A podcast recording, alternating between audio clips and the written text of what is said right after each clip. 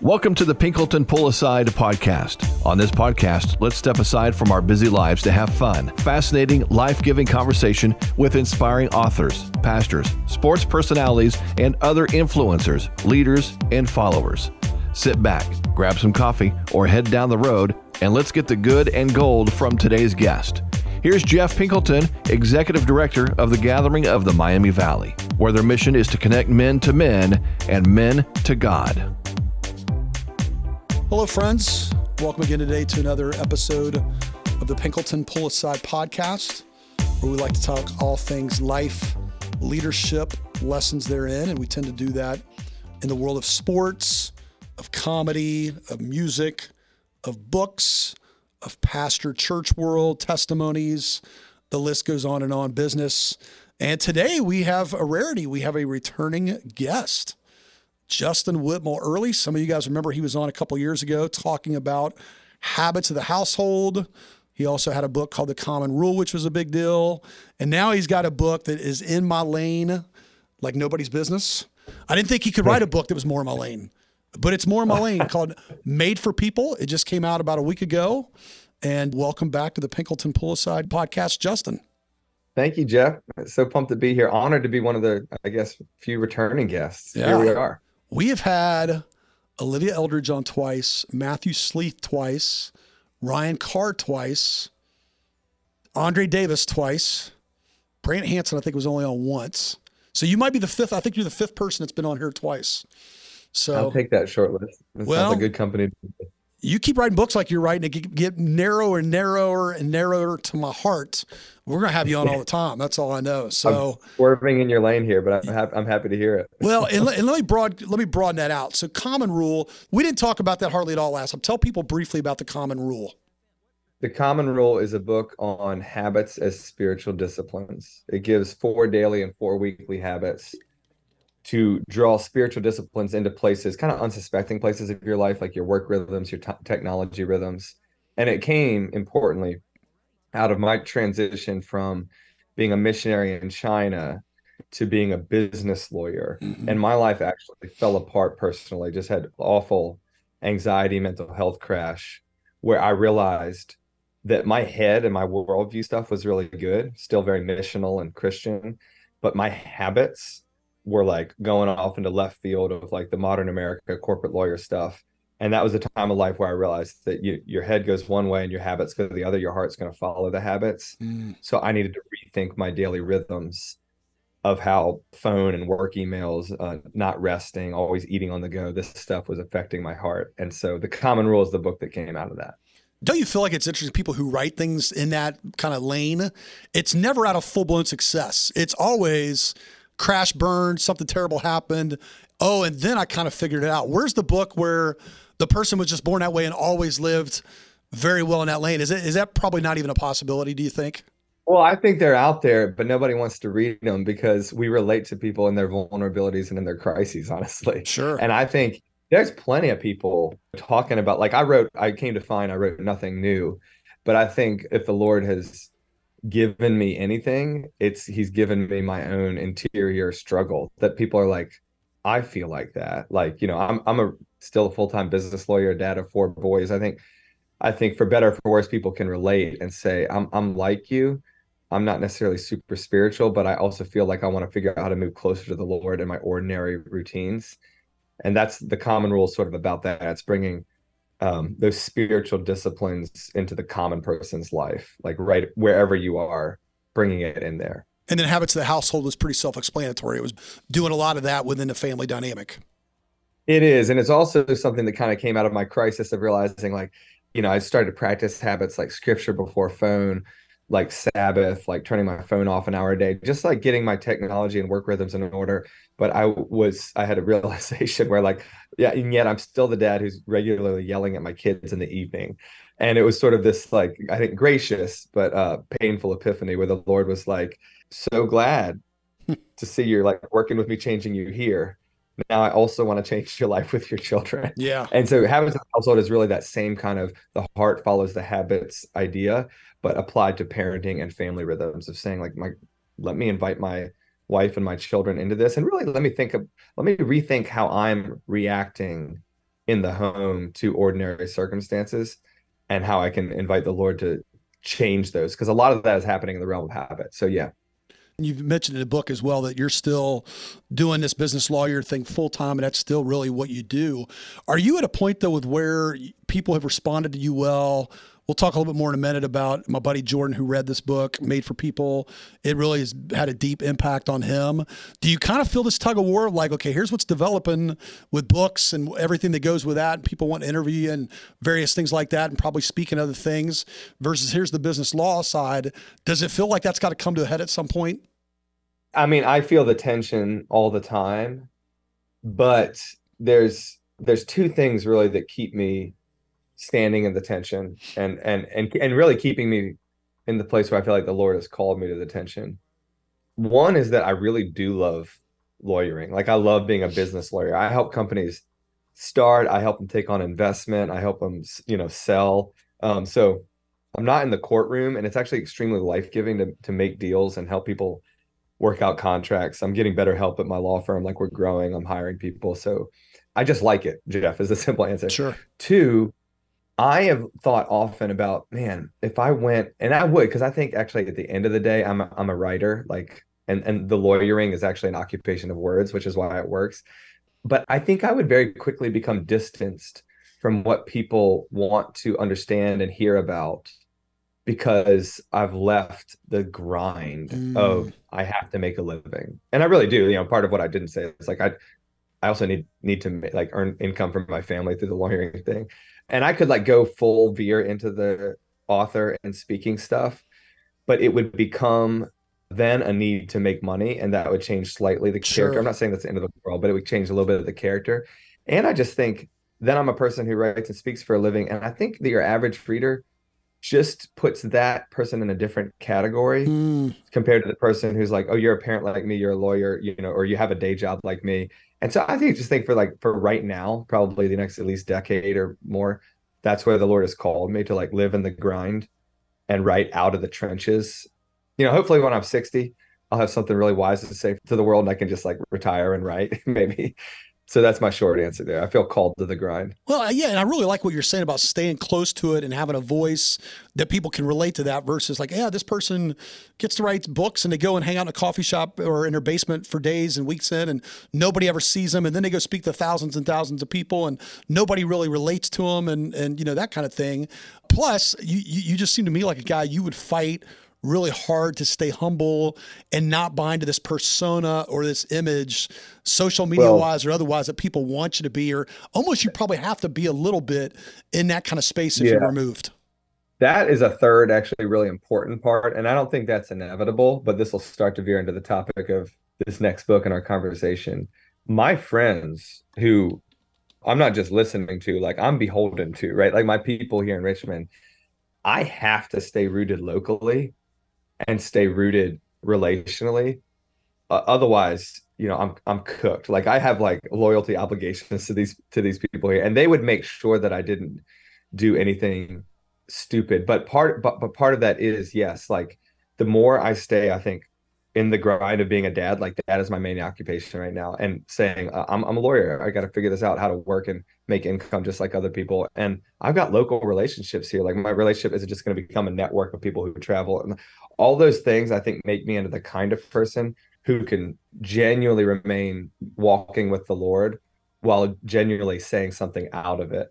And I just feel like at this phase of my life, if I were to leave some of those important anchors, it's not wrong and other people do it and they do it well. But for me, it would be a risk. And I don't want to, I'd rather write out of like a grounded humility with my friends here in Richmond than any sort of temptation of celebrity being tethered from that. Sure. And that's really important to me. Yeah. I like what you're saying about your friends not allowing you to do something stupid. Stephen Mansfield talks about having people in your life who aren't aren't afraid to slam you and yes. I just sense like I, it's funny. So I, I, live close to Richmond, Indiana, and really like Richmond, Indiana. So when you were saying Richmond, my mind initially drifted to Indiana, but I'm like, no, he's in Virginia. But I thought, man, right, right, I think right. I'd love to know Steve and some of these other guys because there just seems to be a thing that, you know, people will say all the time they want it. And we'll get more into this in a minute. But yeah. do they really want it? And that's one of the biggest struggles I deal with day in and day out, mm-hmm. connecting men to men, men to God. I had a I had a text exchange with a guy last night And he thought I was getting a little rude with him because I'm like, dude, you said you wanted to connect. You've reached out to me over a month several times. Nothing has happened. What are we talking about? Like, let's either mm. do it, poop or get off the pot. Mm. Like, let's go. And and I know some of these guys are people you grew up with, but like what what is happening there in Richmond, Indiana with your circle of friends that is pretty rare and unique that's probably not happening in many other places? I mean, there's obviously some we'll get into the word covenant friendship, but what is going on there that's so unique and special?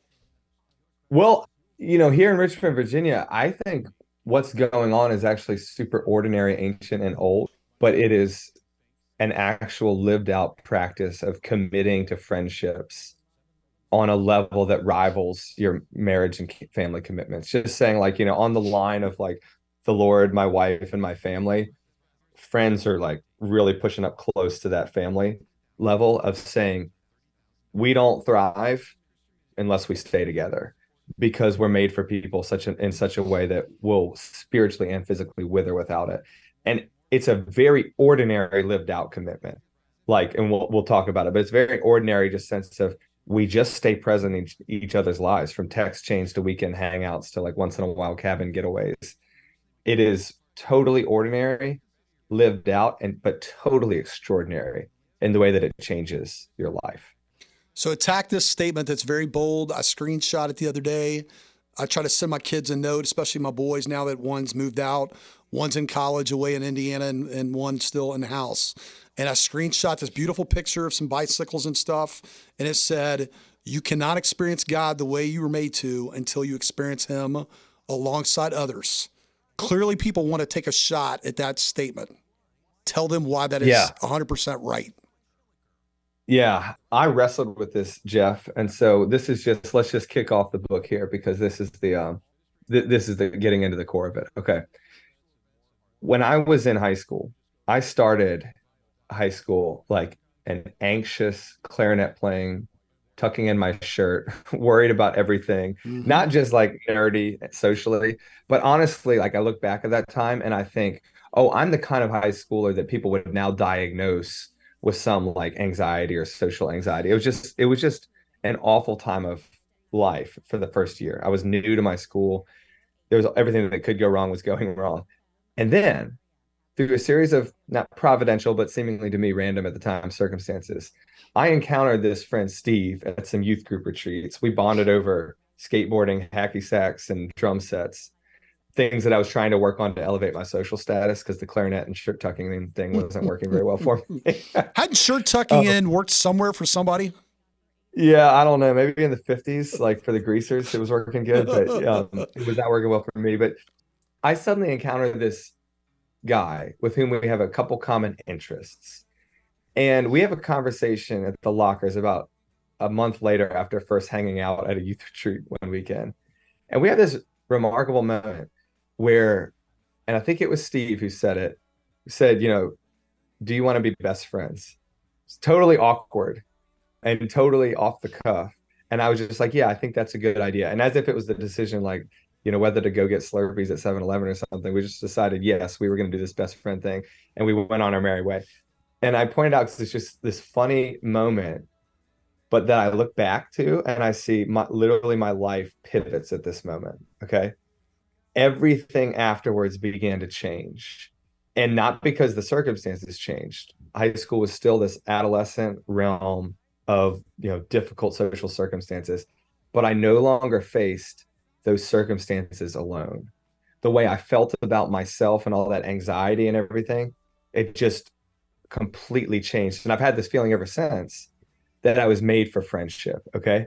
And it's years unpacking this but part of the impetus of this book, and then considering what it means theologically, is realizing I think most of us, I look around right now, are living in a world where we have no idea that all the anxiety, the depression, a lot of the frustration, and the just sort of feeling that, oh my gosh, life is so hard, is not actually baked into life. It's baked into doing life alone. Mm. And when we realize, um, wait, we, you're made for people in such a way that you can't experience God until you experience Him alongside others. that would change everything. So as I'm like examining this thesis, and I promise I'm answering your question here, because no, first it was a lived experience, right? It was a lived experience of it. And then it was a realization of wait, I'm looking at the world, and the Surgeon General is literally putting out a report this summer that's saying we're dying younger. Our life, average American lifespan is going down because we're lonely. So I have this lived experience of the glory of it. I'm looking out at a world that's literally starting to die, and I'm like, what is going on? And if you look at Genesis, it's like almost immediately the question is answered because in a very short first three chapters of Genesis, you see God creating the world in Genesis 1 and saying, Good, good, good. Everything I'm making is good. It's great. In Genesis 2, he looks at Adam and says this sudden and very startling sentence It is not good that man is alone which when you come the Hebrew, like when you pair this up with the good, good, good, suddenly not good, it's a theologically significant moment where the music stops and we zoom in and we say, why? How is it possible that Adam is lonely when God is there in the garden?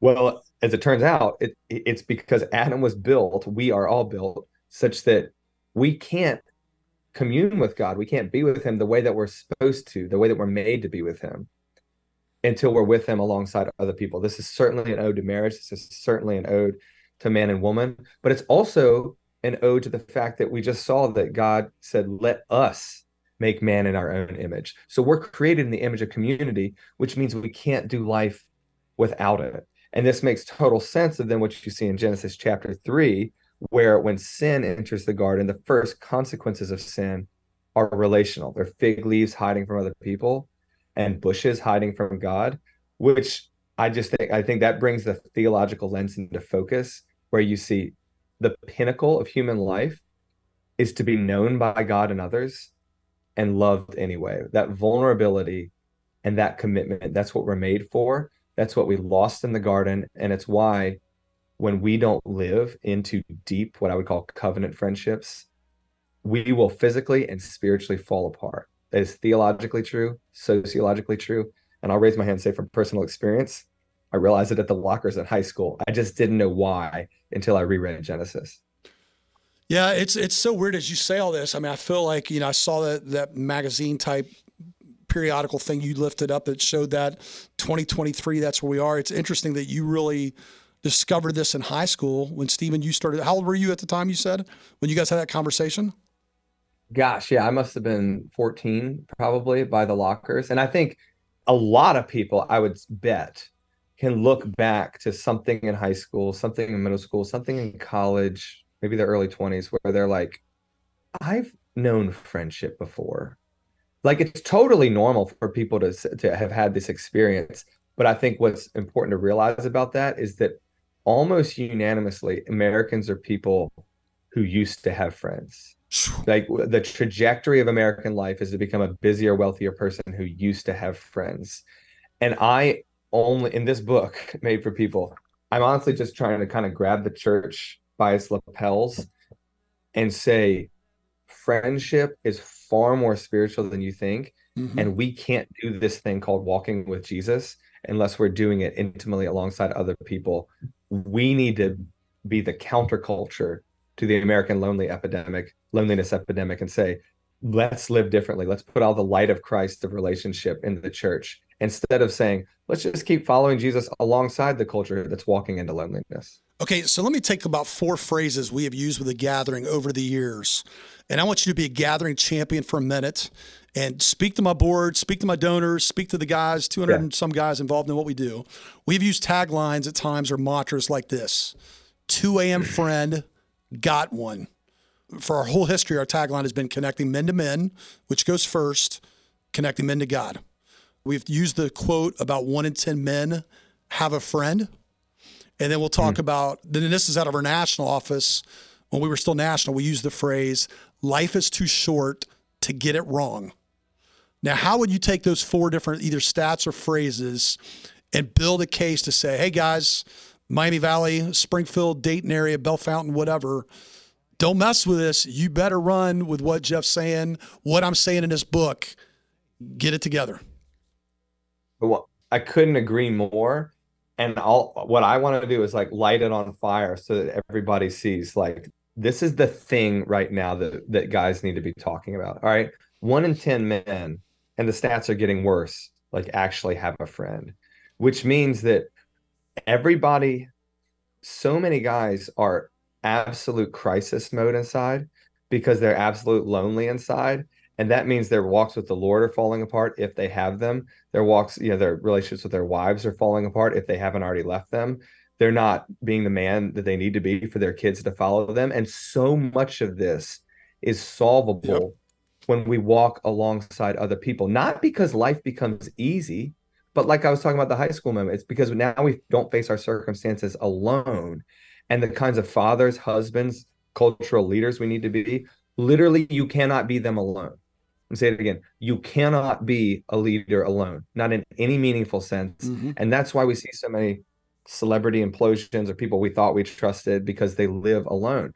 And you you're saying you know you need that 2 a.m friend. This is this is exactly like that's what i would call a friend right? I'm trying to elevate the definition of friend to say it's not something we do with a click on facebook. It's a product of a, a deeper covenantal relationship where we agree with somebody. You know, it doesn't have to be super formal or have a written contract signed in blood, though I'm open to it. No, yeah, exactly. but it has to, it has to, it's something like you actually have someone in your life who knows you so thoroughly and loves you anyway that you would not be embarrassed to call them at 2 a.m. And likewise, that they wouldn't be embarrassed to call you at 2 a.m. Because most people will show up if you actually call them. Problem is, most of us aren't calling anybody. Yeah because we're living through our crisis modes and we're like i can't let people know or like i must be the only one struggling with this. We that is a radical kind of vulnerability that turns masculinity honestly into something beautiful and something incredibly strong. I think like all the toxic masculinity stuff is when we do it alone. Yeah. Um, like like we've got this low hanging fruit. It's so accessible. We believe some lie that's which we all know it's true. Don't try to do this thing alone and yet people do. And I want to I want to get to this quote. So Jordan, who read this book with me, one of our guys who's great. He's yeah. a teacher. I, th- I said earlier he was high school. I think he's a middle school teacher. But he he said this about the book. He said, I think this book spoke to a deeper longing in my heart with thinking about who my covenant friends could be or become, but have not been named. And also how mm. terrifying making that covenant could be, but at the same time, how much I desire that level of commitment because of the comfort that can be found in that. What do you say to a guy like Jordan to encourage him? Based on what he said, how the book impacted him. Make it make it not the book now, make it more specific. Say, all right, Jordan, based on what you said. I would say, like one, Jordan, I am so happy to hear it. It is no surprise you feel like this spoke to a deeper longing that you just hadn't named. Because I would look at every guy like Jordan, and I'd say, brother, you were made for this. Like there is a reason you're gonna feel like a fish put back into water mm. when you start realizing I need to name my friendships as significant, or when you start to realize I need friendships. It's like naming a need. It's like, yeah, you were built for water because you're a fish, you know? And I'm saying, yeah, you were built for close covenantal friendships because you're a human being created in the image of God. And, and I would like, so the first is I just think the encouragement is this is like, men, this is why you feel the way you feel this is why life is going really well and and everything seems like it fits when you're actually walking alongside other people through your difficulties. And it's also why you feel like the house is on fire when you're alone because your house is on fire up here. Your heart is on fire. You weren't meant to you weren't meant to live like that. And it's i think it's deeply encouraging to have that named and say oh i'm not strange. I'm not weak and i'm not weird I'm a man. I was built for this. Mm. I was built for people. And of course, I'm saying, yeah, man, I, yeah, I think we have a unique problem in that we don't do this well. But humans were built for this, just to, to be clear. Sure. And and the second thing I would say to encourage somebody like Jordan is that this is within your grasp. Mm. Despite how bad the loneliness epidemic is, and despite how badly our lives are arranged for friendship, what I think is amazing is that a couple little changes in your honestly your routine or your lifestyle can put you in the way of friendship such that your life will totally change. It's within your grasp. you can actually change your life by being the person who starts and takes the first move. And that's where there's great hope. I like that you said that earlier and you reiterated it. It is within your grasp. And I think that's true for anybody. It's just a matter of when God puts the right things, the right people, the right opportunities in your way, jump on them. And I've seen that time and time again from guys that have flourished, particularly the Lord, They've said yes to a lot of the right things, not just stuff your calendar full of stuff, but ways where they will grow, meet people, connect, retreats, you name it. So I like that you're making that very accessible. So, real quick, because we need to not stay in the deep end the whole time, let's get to, and you've been on here before, so I had to change the rapid five. We got to get five new questions for you that are fun and light. What is your favorite, Justin, unsung holiday each year? Maybe it's not even a holiday, but like I love two dates a year. I love NBA Saturday night when they have the dunk contest, three point shootout. I love that.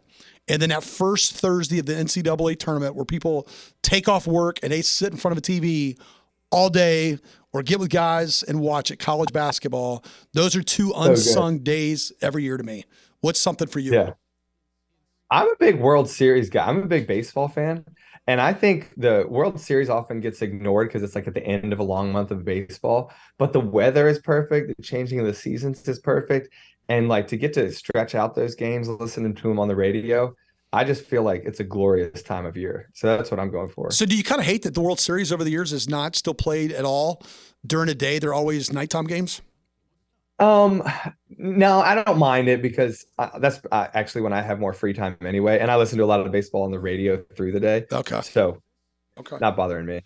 What is the uh, card game or board game that Team Earley is totally digging right now? What's what's a card game or board game that everybody else needs to go buy because you guys love it? There's a great game that's right in the age and stage of my boys called Taco Goat Cat Oh yeah, something. I'm familiar. Have you heard of this? Uh, we we have it, but I don't know that we've played it yet because we're always getting games and we find a couple. Yeah, okay. I think it's taco cat goat cheese pizza. That's what it is. Mm-hmm. and it's it's uh it's just one of those um, matching games where if you like lay the card down, everybody has to slap, and you get the pile and you try to earn it. And I love it because it engages the adults enough to be like you know you're thinking about it and trying to slap the cards. But my four year old oh, wow. and my kids are between four and eleven, so it's simple enough for a four year old to get super excited about it. There but go. enough that adults are. So it's like kind of the whole family's like, we're in for this. So That's super Taco cool. Cat Pizza. Yeah. It's cheap deck of cards. Like hopefully Amazon gives you some credits and people I bet will go buy that. So yeah, shoot, I did, should have done an affiliate link. I missed that chance. right. Okay, you get to see any artist, band, or comedian in any venue. Who are you watching? Where are you watching them at? Oh my gosh the Lone Bellow. And if you haven't heard of them, Mm-mm. this is a great day for you you need to go listen cool. to the Lone Bellow. Lone Bellow. So I would see the Lone Bellow at a local like acoustic Richmond venue. And here's why. The Lone Bellow is a trio. It's two guys and a and a girl. Sometimes they perform with a full band. They're sort of like indie country. They're um they're definitely like got a they they started in Brooklyn, but now they're in Nashville. So they got like a a, a country southern vibe, like John Prine sort of feel, but they're just locked into three part harmonies all the time. Okay. And so they like really satisfy my desire for rock and musicianship, but at the same time, like three part harmonies and like a mandolin um, thrown in there.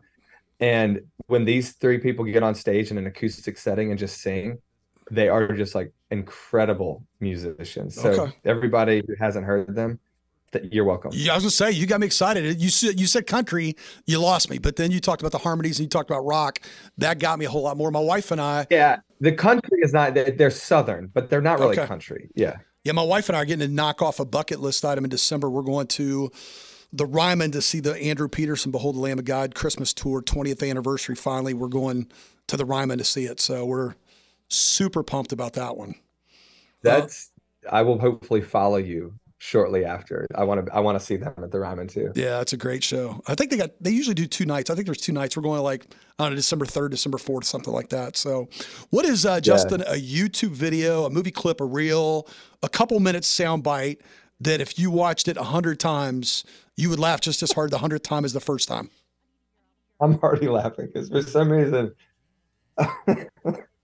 for some reason, the Dude, Where's My Car clip where he talks to the Chinese restaurant wait wait to go service and the person just keeps saying and then and then and then until it goes crazy. Um, Dude, Where's My Car is like kind of a funny movie. That was the one with uh, what's his name, um, Ashton Kutcher, right? Yeah, that's right. That's right. Okay. And uh, like this was just one of those things where my friends and I watched it in high school, I think, and we like were falling off the bed laughing. And for whatever reason, like my wife just like she's like, this is not that funny. Like, why you? I've tried to play it for other people, and they're like, uh, it's okay. But for some reason, when my friends and I watch that clip, still now we're all rolling. So that's my that's what I'm going to. Don't Don't watch the whole movie. Just Google that clip. There you go. Don't you don't you love those little short clips that get you every time? Like there's there's one that was on um, back when uh, oh what's his name was Craig Craig Kilborn did Late Late Show. He had a clip on there of this trampoline bear is what it's called, where they, they go up and have to get this trampoline or this bear in Missoula, Montana, out of this tree, and they stick a trampoline down. They hit him with one of those stun guns, and the way he falls and it lands on the ground, it cracks me up every time I watch it. I'm getting goosebumps right now talking about it. And then there's this one, I forgot what it's called. It's called like dodgeball in the face.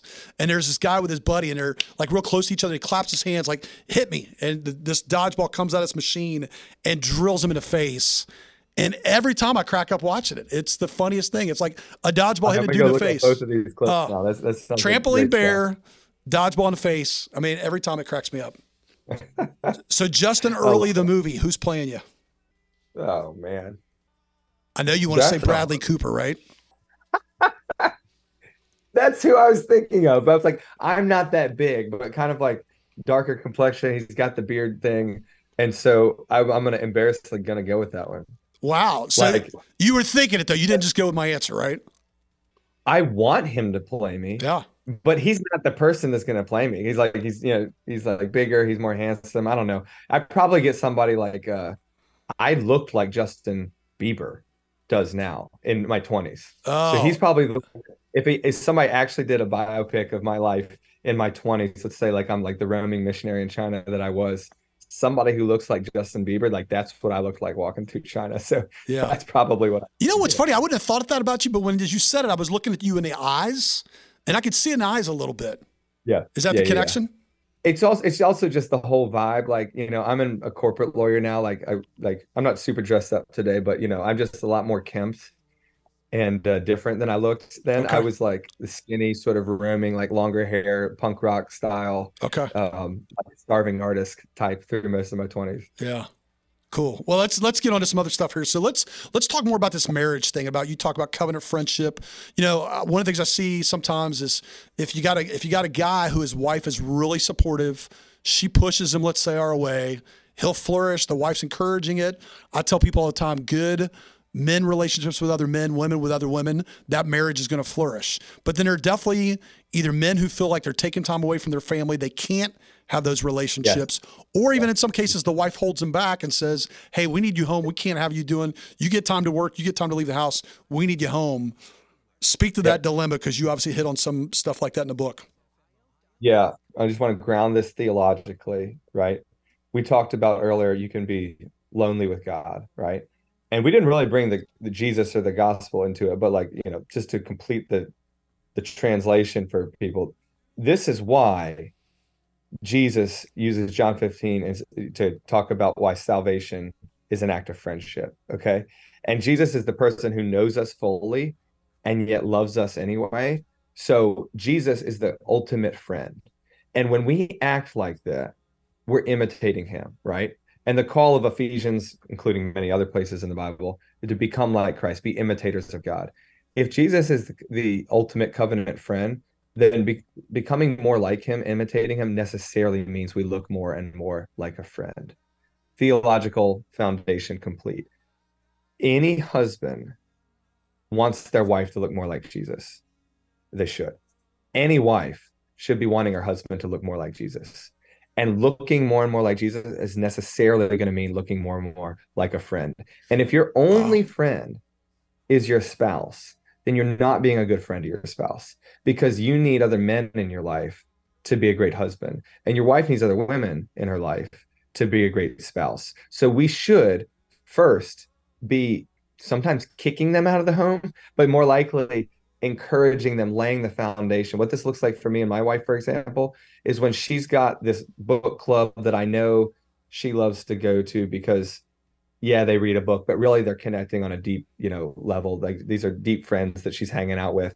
I'm like, yeah, babe, like I'll finish, I'll clean up after dinner. I'll finish, like, I'll get the kids to bed. You go out and do that. Like, I want you to feel like it's a great night for you. Mm-hmm. When I have my evenings with Matt and Steve, and we're going to like hang out on the porch and have a beer and just talk about our life, she's same thing. She's like, I'm not going to bother you. I'm not going to complain. I'm sending you out to that because I know you come back a better man. So, like, whether it's having to kick your wife or your husband out of the house to get them to do that, or whether it's just providing the foundation for it, I want to say this really clear.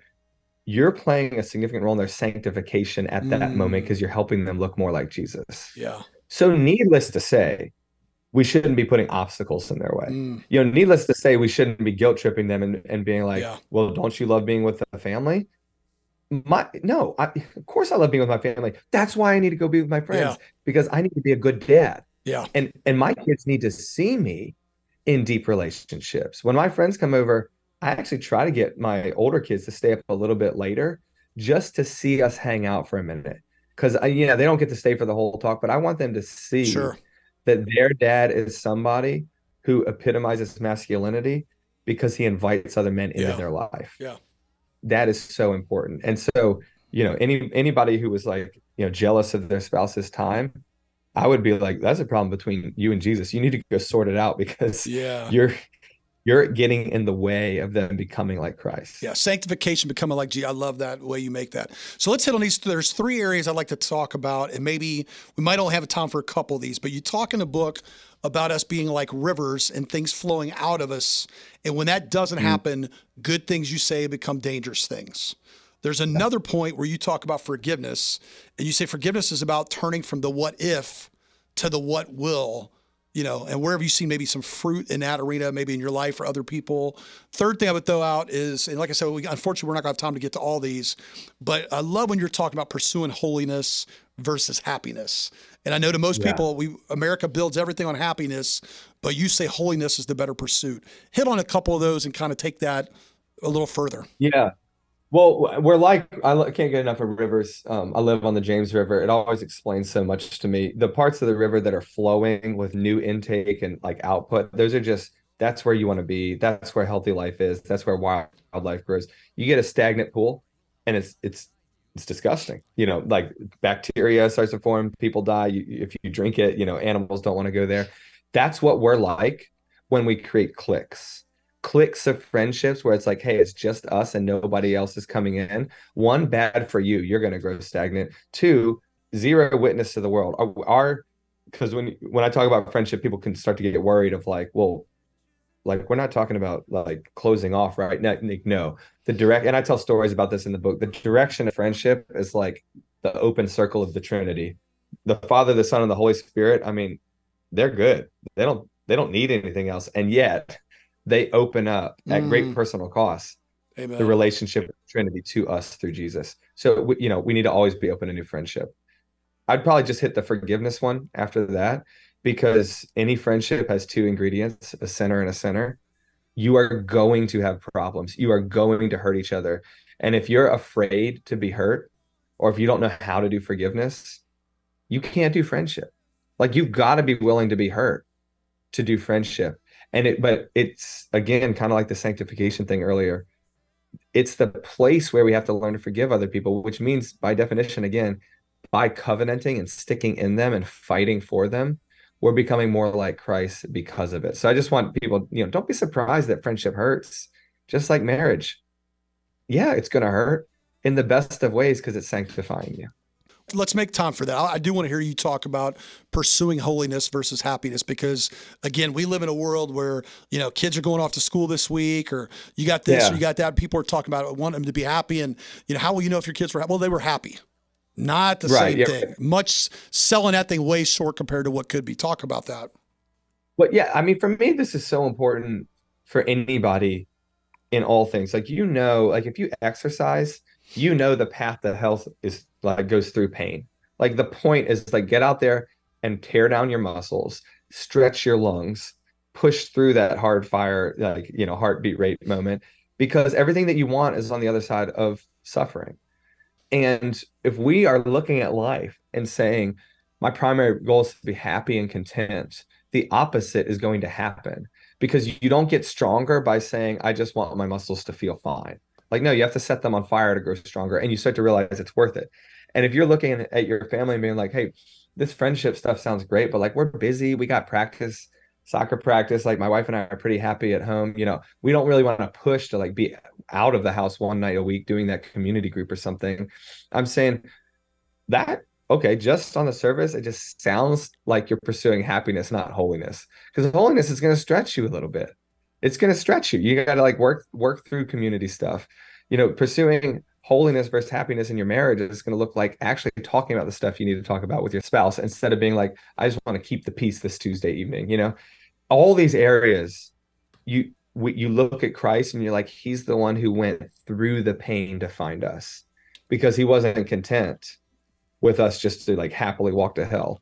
He wants us to come into the pain, take up our cross with him because he knows everything that we want is on the other side of that kind of suffering and pain. And so holiness is always going to hurt a little bit, but it's much better than happiness. So if a businessman or someone's thinking Christmas gifts or a locker room, one of our uh, locker rooms is looking to get a new book, encourage people why they should go get this and do it in a group study, or the businessman or person who likes giving books to people should go buy 20 copies of this book and give it away. What what would be your push on why they would do that? Yeah, I mean, my great hope for this book, that would just like I would be over the moon if people did that because I've tried to write something where if you read it in a small like this is a communal book, right? I've tried to write something where if you drop it into a small group, drop it into a men's ministry, people are going to be having epiphanies like over and over being like, oh my gosh, wait, this is why this group matters.